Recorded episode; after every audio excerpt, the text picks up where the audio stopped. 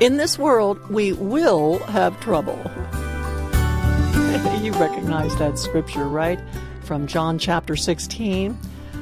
Well, you know what? Jesus was right. In this world, we do have trouble. Hi, I'm Joni Eareckson Tada, and I want to share a little story that underscores that. Uh, I had been on a ministry trip that took me back east, and uh, I was happy to board the plane and head home to Los Angeles. It was a long, tiring flight, but we were so glad to be back. Ken was off on a fishing trip and unable to pick us up at the airport, so my friend Judy and I waited curbside for the handicapped super shuttle. Well, it must have been in service because after 45 minutes the driver still had not turned up. It was getting late, we were tired, so Judy hailed a cab and enlisted the reluctant cab driver's help to lift me into the front seat of his cab. After that, the driver packed our luggage into the back seat, virtually trapping Judy in. Finally, after all this, we chugged away from the curb and clunk! The engine died, right there at curbside. The taxi cab driver got out. Judy tried to do the same, but it was impossible to move the heavy suitcases. We were trapped. By that time, the driver had disappeared anyway, and we were beginning to think he had abandoned us. Next we knew, there was our cab driver coming with the police.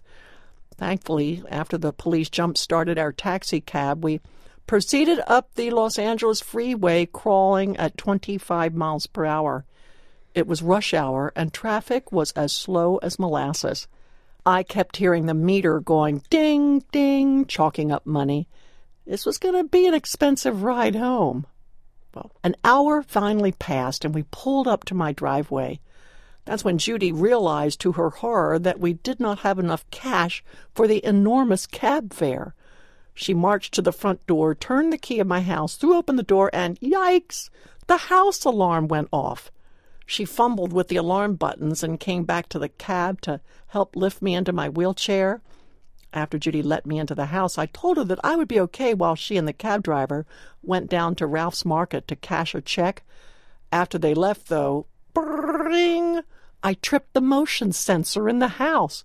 Judy had forgotten to turn off the solid alarm. By that time, my head was pounding.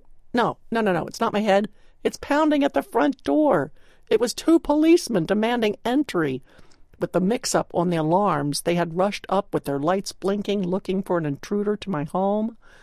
Well, being a quadriplegic, I could not open the front door. It had automatically locked when Judy had closed it, so I screamed to the door, I can't open the door! I couldn't hear their reply because now the phone was ringing. It was the alarm company. What a mess! That night, when we finally got settled, I kept thinking, I bet when Chuck Swindoll travels, he does not go through all of this. I tell you, I'll never forget that awful trip. But I should not be surprised at trials like these, especially on the heels of doing ministry. If we're going to stand up and make a difference for Christ, we will encounter more hardship. You bet on it. Dead batteries, terrible traffic, administrative hassles, broken copy machines, costly repairs. Believers standing on the front lines, we will encounter much more than the average couch potato Christian. But remember what Jesus said in John chapter 16. He said, In this world you will have trouble, but take heart, for I have overcome the world. That's good news to anyone fighting to make their way, so don't be surprised at fiery trials. Such difficulty while serving Christ is not necessarily suffering, it is leadership.